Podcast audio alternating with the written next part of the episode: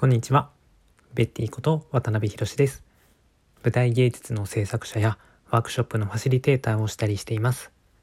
この番組では関わっている小劇場舞台のことやワークショップのこと、演劇と教育のことなどについて話していきます。さて、今日はですね、今京都で開催中で僕も事務局の一人として関わっている京都エクスペリメント京都国際舞台芸術祭の演目について話しますちょうど今週末この日曜日までで上演が終わりなんですけれども仲間彩香コレオグラフィーフリーウェイダンスという演目のことを今日は取り上げたいと思うんですが、えーその演目に関して世界全体は全部追っても見えないし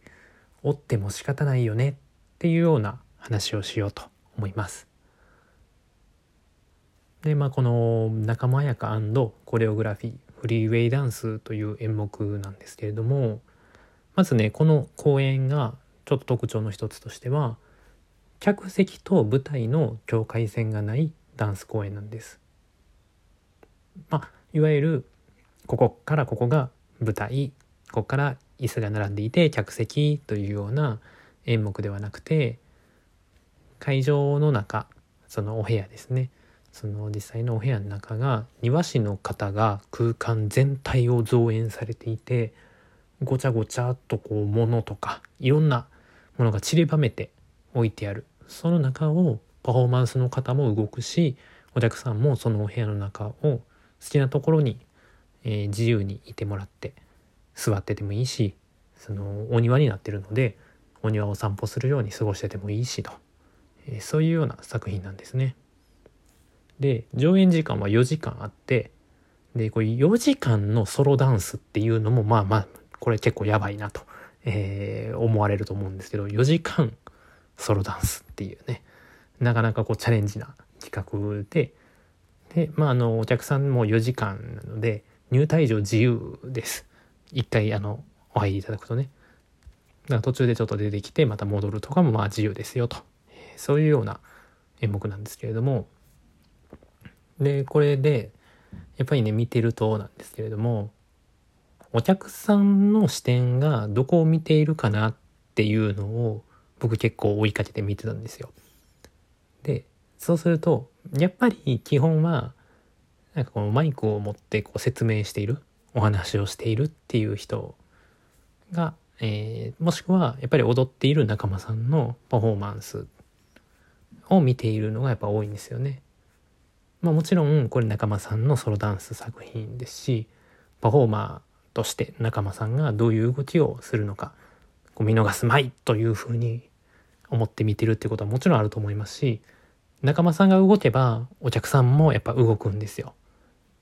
もう空間全体のものがごちゃごちゃしているから視覚の部分もやっぱりあるし動かないと見えないのでもう動くんですよね動いて見える位置にやっぱり移動するんですよ。でこれねこの演目エキストラの出演者っていう方もいてでも見た目はお客さんと同じで見分けはつかないんですけど明らかに仕込まれている動きやパフォーマンスを序盤からちょこちょこ仕掛けていてでも序盤はあんまりそそこにはお客さんの視点っていうのはいかないんですよね。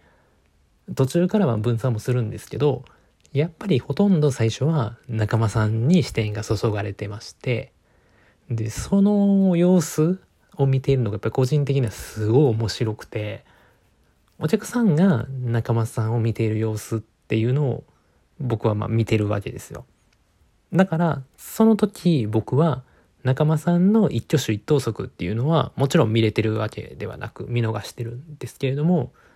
でも僕はそのお客さんが何を見てるかっていうところを見ていて楽しんでるんですよね。とかエキストラの人の動きとかを見てて面白いなと。なんかエキストラの人の動きとかお客さんの視点とか体が動いていく様子とかを見ていて面白いなと思って見ていてでこれってやっぱり全体を理解しようとかここで起こってること全てのことをもう全部捉えようとかっていうのはやっぱ無理でむしろその場で自分はどのように過ごすのが心地よいかとか何を感じてるかとかそれはなんでそう感じてるんかとかそういうことを考えながら見るのがやっぱ個人的にはおすすめやなと思うし、まあ、別に何も考えずにただぼーっと座ってて忠実を楽しんだっていうことでも十分いいと思うんですよ。それぐらい空間もお庭でゆったりもできるし外の光とかも入るんでね。だからこれに対してもう分からんとか正解は何かとか関係なくてあなたはどうしたいのっていうことですよね。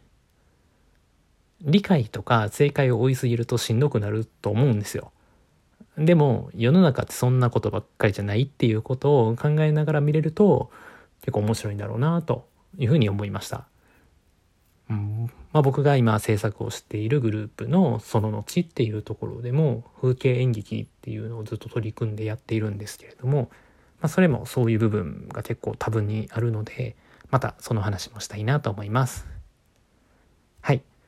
最後まで聞いていただいた皆様、本当にありがとうございました。ではまた。